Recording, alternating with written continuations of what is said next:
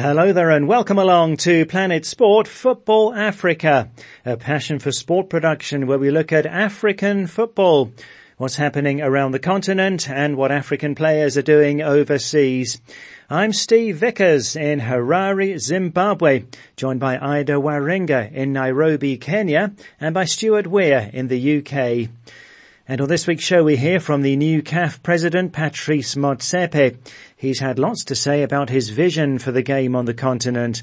And Motsepe says he wants Africans to be excited about African football, for the game to grow as a business on the continent, and how our own domestic leagues should excite us as much as European football. We know what is required. How to get Africans excited about African football. To go to the stadium, to pay TV companies to, to allow them to watch our games, just like we pay TV companies to watch uh, clubs all over the world.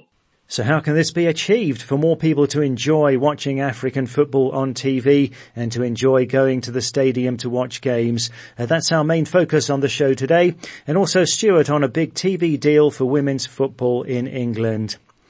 So we're in the middle of the decisive 2021 Africa Cup of Nations qualifiers with the remaining places being decided in the games up to next Tuesday. Well, huge congratulations to listeners in the Gambia qualifying for the first time. We talked about the anticipation there in the Gambia last week. Well, that's a great achievement. And the Comoros also made it for the first time, but DR Congo miss out. And also in the qualifiers, we saw international football returning to Libya after seven years as they hosted Tunisia. We'll wrap up the games on next week's show. Well, before we get to our main topic though, Ida has won another prestigious award, winning in the special category for Best Investigative Reporting at the International Sports Press Association Awards. Uh, this is a global award. Journalists from around the world entered. This was for a story on match fixing in Kenyan football. Well, huge congratulations, Ida. Uh, tell us more. well, um, it's an amazing honor, Steve, and all glory and thanks to the Most High.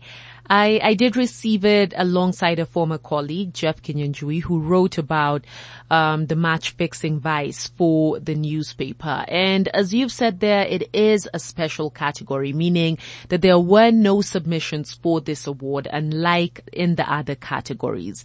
You know, consequently, that all three recipients of this had their work chosen for its impact on journalism. But Steve, I think the work continues, you know, to continue telling our stories in only the way we can and to continue holding systems to task. You know, previous winners of this include the likes of Anasa Anas, but it's, it's an amazing feeling, Steve, but one that I think should motivate one to be more and ultimately to do more. Well, that's fantastic. Uh, doing us proud. Congratulations uh, on that, Ida. Well, the biggest story in African football in the past few weeks is South Africa's Patrice Motsepe becoming the new Confederation of African Football president. He's had lots to say about his vision for the game on the continent. And a few days after taking the post unopposed, he spoke to the media. And here Motsepe highlighted the work that he says has to be done to make African football grow. In particular, how African football can be valued more in Africa. What do we sell? What do we sell? What makes us attractive? African football. African football. Why must supporters, lovers of football come to the stadium? Because when they go to the stadium, it should be an exciting, fulfilling experience. And, uh, and we want them to pay for it as well so that we can pay the players and pay uh, the staff in the office and, and make whether it's the clubs or the nations competitive. So we must, so we sell quality football. And uh, I said this morning earlier, in South Africa, huge money is being spent for people to watch European football. And, and it's wonderful. But we want them to spend in Africa huge money watching African football. So we know what is required. How to get Africans excited about African football. To go to the stadium, to pay TV companies to, to allow them to watch our games, just like we pay TV companies to watch uh, clubs all over the world. And we have the talent. But we need to, to look at these things in a manner that is sustainable. And, and, uh, we've got a lot of experience. I'll give you an example. I've been owning a football club now for the last 20 years. And we spent, and we've won the league in South Africa 10 times and we were champions of Africa in 2016. We've, we've spent so much family money that we will never get back. Uh, when Senegal was paying, it wasn't just paying for Senegal, it was paying for all of us. When uh, Cote d'Ivoire pays in the World Cup, they don't pay only for Cote d'Ivoire, they pay for all of us. So when d'Ivoire does well, we feel proud because it gives us a sense of dignity and pride. We may not have the economies or even the technological advancements, even the manufacturing industries in Africa that the rest of the world has. But we've got something special in football. And football over time will contribute. It doesn't just give a future for our young boys and girls. It will also, with positive perspectives of football, goes investments, goes jobs, goes uh, a better economy. So that's the CAF president, Patrice Motsepe. And well, there's a lot in there, Ida. There's the pride of African football. There's how much potential the game has as a business on the continent. There's how our own domestic league should excite us as much as European football and how we should be able to enjoy watching African football on TV and enjoy going to the stadium to watch matches. So, um, first of all, you can't force people in Africa to follow African football, and uh, those who prefer European football have many reasons for doing so, Ida. Well, this is one of those topics, Steve, that has so many different viewpoints. First off, yes, you are right. People like what they like. And absolutely, you can't force something on people, but it's also important to analyze why it is that people like what they like, you know, and the European football, for example, has been marketed, aggressively pushed right in our faces and commercialized for so long, Steve, that, you know, look, it's almost reflex, it's almost natural for many to follow it as much as they do. Picking on the Premier League, for example, it's commercialized each and every facet of its game. And when you sell your pro- product on that level, Steve, then everyone wants to be associated, you know? It is a domino effect, you know, it has that effect on everything else. We've seen African Premier League players, they are absolute stars, you know, when they come back home. So look, I'm all for it. And as Motsepe puts it, what are we selling, you know, and what makes us attractive? That's what we need to figure out and that's what needs to be top priority. Unfortunately, in Africa, many might look at sport as a hobby or you know, even a good pastime. But Steve, sport is serious business and the countries that have realized and uh, harnessed this are eons ahead, you know, even within the continent. We're talking the likes of Egypt, Morocco, South Africa, of course, you know, remember SA's Premier Soccer League generating over 1 billion rand in revenue back in 2019. That was historic.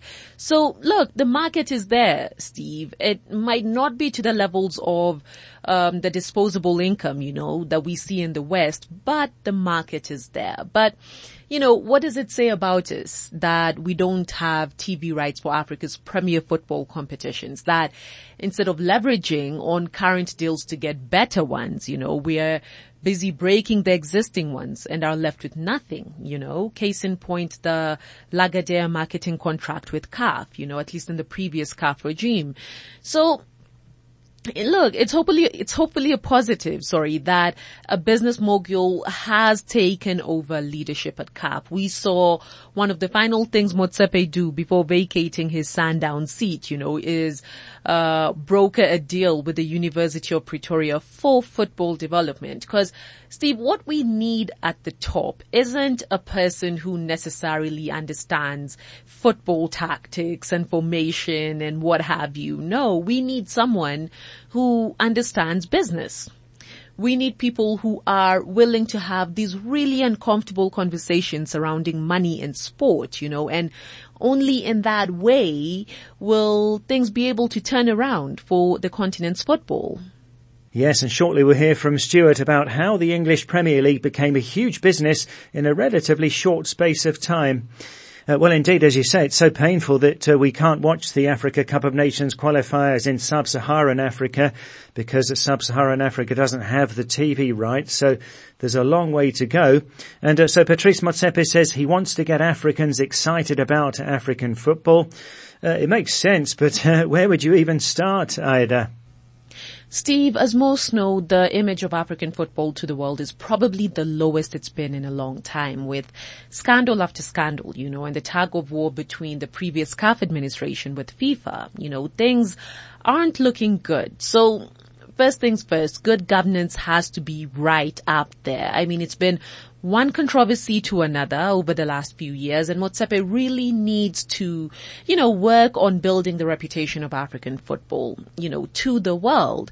Cut down on the corruption, cut down on the nepotism and start winning back slowly by slowly, winning back the trust of sponsors and corporates. And in line with, with, uh, sponsorship, Motsepe in his speeches, Steve talked about, you know, tapping into his vast network and hopefully, you know, luring these partnerships and investment into the continent. And we've already mentioned some of the others, you know, like the TV rights, which is so important as it forms the backbone of sponsorship revenue, you know, and let African production companies hopefully access these broadcast rights because we've seen that when European countries and European companies do so, then they make it very difficult, you know, for African broadcasters to even afford the sub licensing, you know.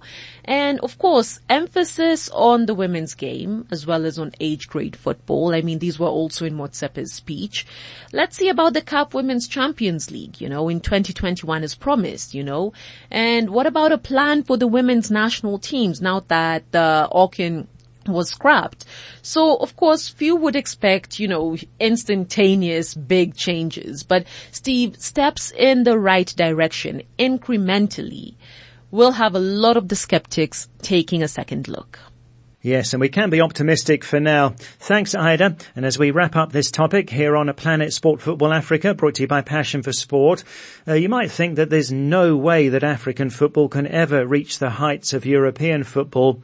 Uh, but if we look at the case in England, the Premiership was formed in 1992, uh, now the Premier League. Uh, before that, it was known as the First Division, and the rebranding to the Premiership was a huge transformation.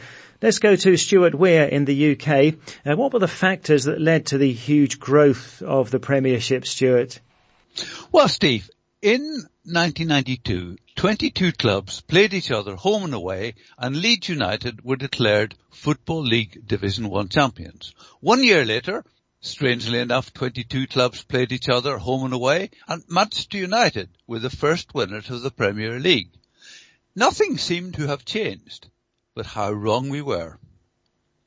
Prior to 1992, the top tier of English football was part of the Football League which had four divisions, 92 clubs. That meant that any decisions affecting Division 1 had to be approved by the clubs in Division 4.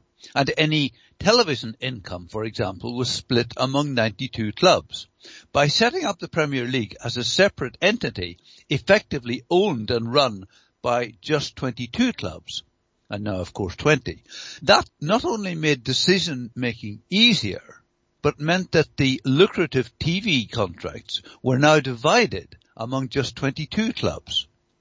And no one could have predicted the way the Premier League would have grown in importance. I mean, just comparing the first season, 92-93, when overseas broadcast rights for Premier League matches generated $10 million. By 2017, that figure had grown to a staggering 1.3 billion and the Premier League was being broadcast in 212 territories.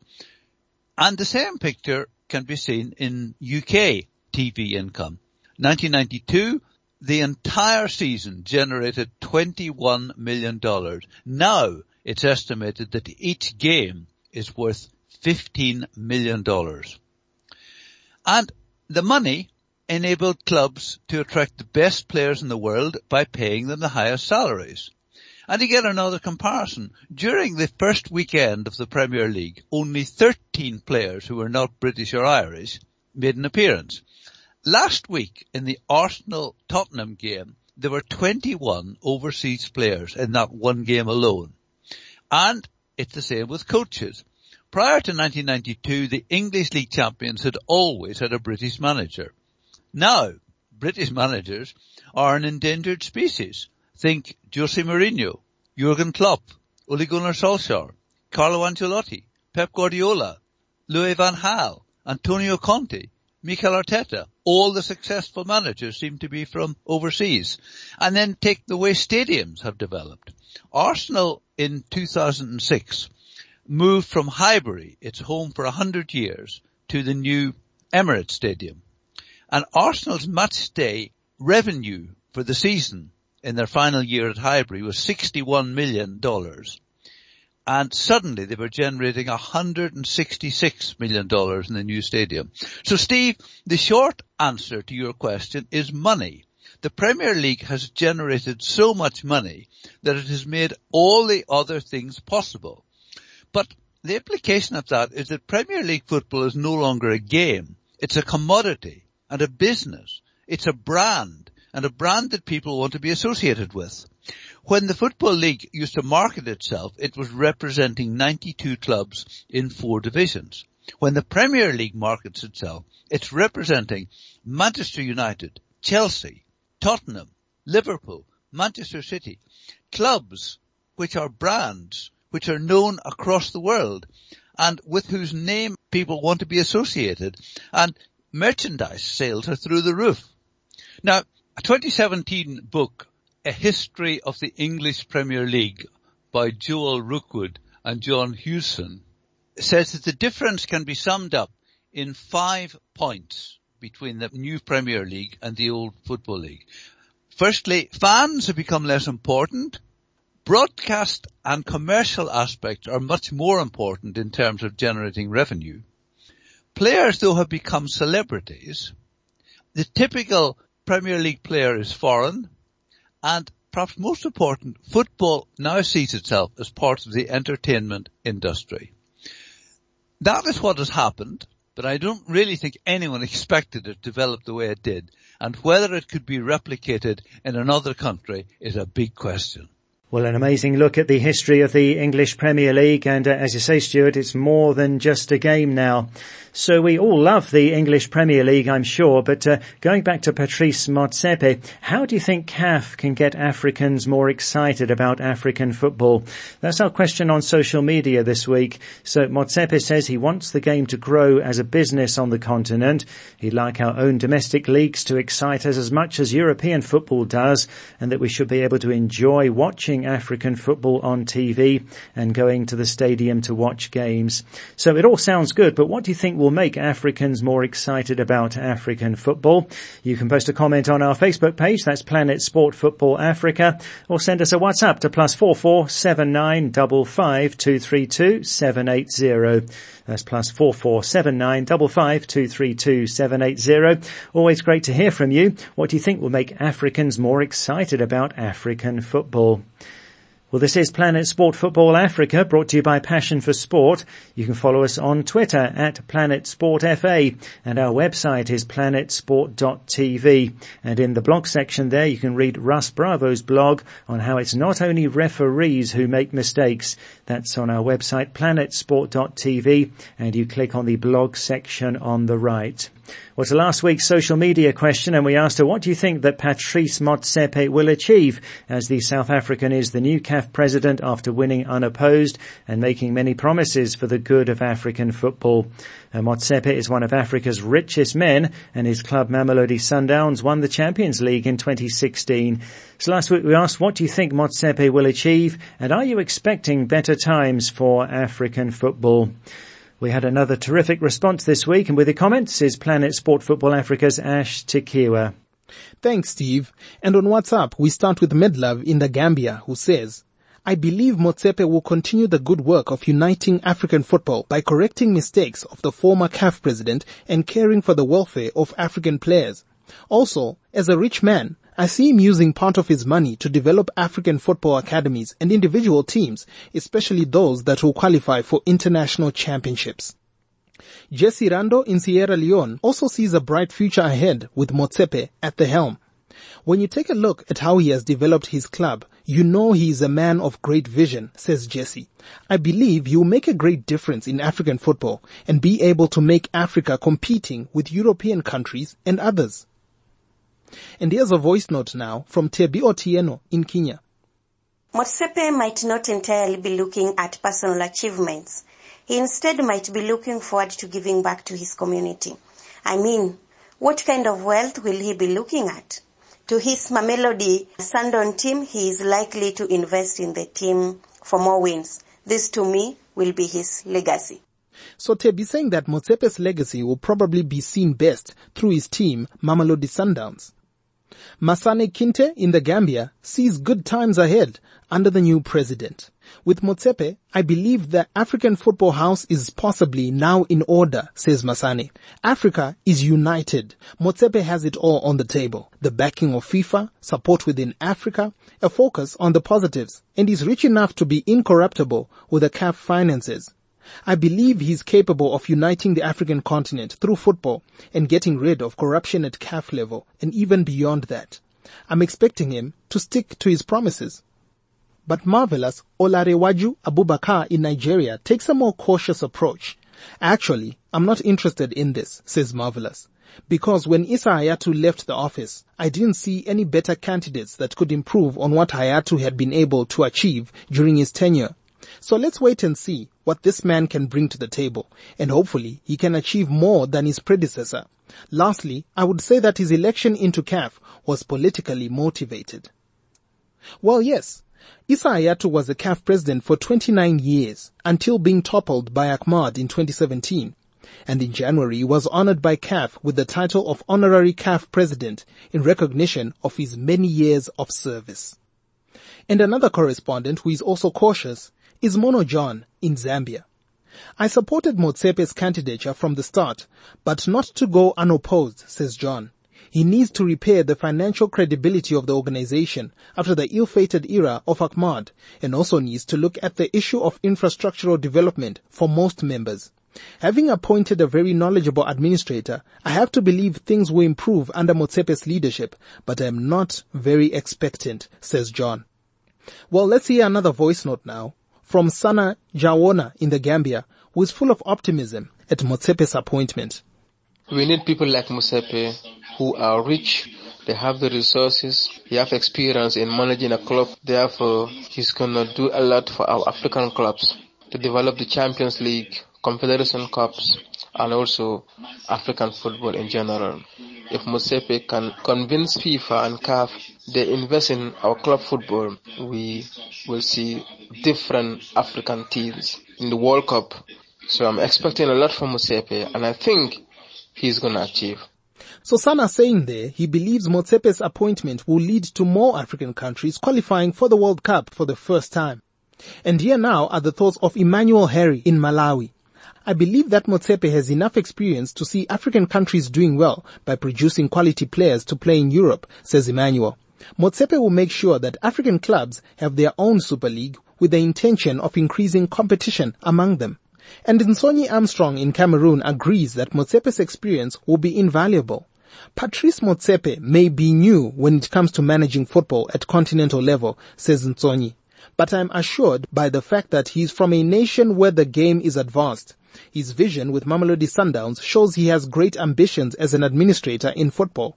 I believe he will achieve so much in making the beautiful game more professional in the continent. And here's another voice note, this time from Wenda Zambwe in Zambia, who highlights another area that needs Motsepe's attention. One thing that he has to develop is women football, which is very, very, very dead in Africa compared to other nations in uh, Europe.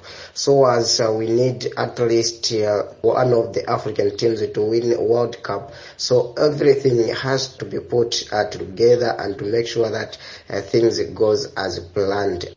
So when they're looking to Motsepe to develop women's football across the continent and deliver a World Cup winner for Africa, two very big challenges for sure. And Esunge in Cameroon agrees. Women's football is one avenue that should get more light from Dr. Motsepe's reign, says Esunge. Awareness about the development of women's football should gain more ground across the African continent. All in all, I have high hopes that the learned doctor will introduce Africa to a better and new era of football, and all this can happen if he is open to innovation, advice, and criticism. And we'll end today with Moma Tabajang in the Gambia. Motsepe has a vast knowledge in managing football, says Moma. He has his own club and he is rich. I hope he will fulfill his promises because power is sweet and I'm looking forward to his tenure as CAF president. So plenty of advice for the new CAF president from our correspondents this week, Steve. And although some of them are holding their judgment until he has had a chance to implement any new policies, there is overall a great sense of support and expectation surrounding this appointment. The big question is then, can Motsepe deliver? Yes, and picking up on that, our social media question this week, how can CAF get Africans excited about African football? We'd love to hear your thoughts there on social media on our Facebook page, Planet Sport Football Africa, or send us a WhatsApp to plus four four seven nine double five two three two seven eight zero. That's plus four four seven nine double five two three two seven eight zero. What do you think will make Africans more excited about African football? Well, let's go back now to Stuart Weir in the UK. No English Premier League this weekend as it's an international window. But uh, earlier on, Stuart, you were telling us about the huge growth of the English Premier League. And I saw there was a big TV deal for the English Women's Football League. Yes, women's professional football in England has struck a groundbreaking $33 million deal with Sky Sports and BBC to make the Women's Super League the most watched football league for women in the world. The three-year agreement is the first time that women's rights have been sold separately from the men's game. And we understand that it will be worth about $11 million per season, with three quarters of that being distributed among the 12 Super League clubs and uh, 25% going to the 11 clubs in the championship. But for comparison, the present men's Premier League deal running three years is worth $6.8 billion. But it's doubly good news because women's football will raise its profile and will be given a massive injection of finance. As well as some pay-per-view games on Sky, BBC, which is free to watch, will have lots of games. And we understand that games are going to be on a Friday at 6.30pm, Saturday 12.30 and Sunday 11.30 and 6.30, largely times when the Men's Premier League doesn't play, so that will minimise competition and give opportunity for greater viewership. There's a great chance for women's football to grow in England. And we've spoken a lot about moves to give more opportunities in English football to those black, Asian and ethnic minority or BAME managers and administrators. And uh, there's some news there, Stuart. Yes, well, Gordon Taylor is stepping down as CEO of the Professional Footballers Association, that's the players' trade union, after being in the post for 40 years. And his successor is Maheta Molango, who is Swiss, but played three years professionally in England before qualifying as a lawyer, and he's black. Now, the board, which worked alongside Taylor, contained only one black player and one female player. But that board is now being reconstituted and people have been invited to put themselves forward. And the encouraging news is that a number of significant people from the Black Asian and minority ethnic community are interested. Troy Deeney, the Watford player, Wes Morgan, Leicester City, former England goalkeeper David James, and Dave Regis, better known perhaps as brother of Cyril Regis, have all expressed an interest in serving on the board. Now, Wes Morgan, who is already on the Premier League's BAME advisory committee, said recently, look, we're not there just to make up the numbers or to tick a box for the Premier League. We want to see black, Asian and minority ethnic representation in boardrooms go up from its current 2% to 20%. So the whole thing looks a very positive development. Yeah, sure it does. Uh, thanks, Stuart. Uh, that's it for the show for this week. So from me, Steve Vickers and Ash Tekiwa in Harare, from Ida Waringa in Nairobi, and Stuart Weir in the UK, thanks a lot for listening. And Planet Sport Football Africa is a passion for sport production.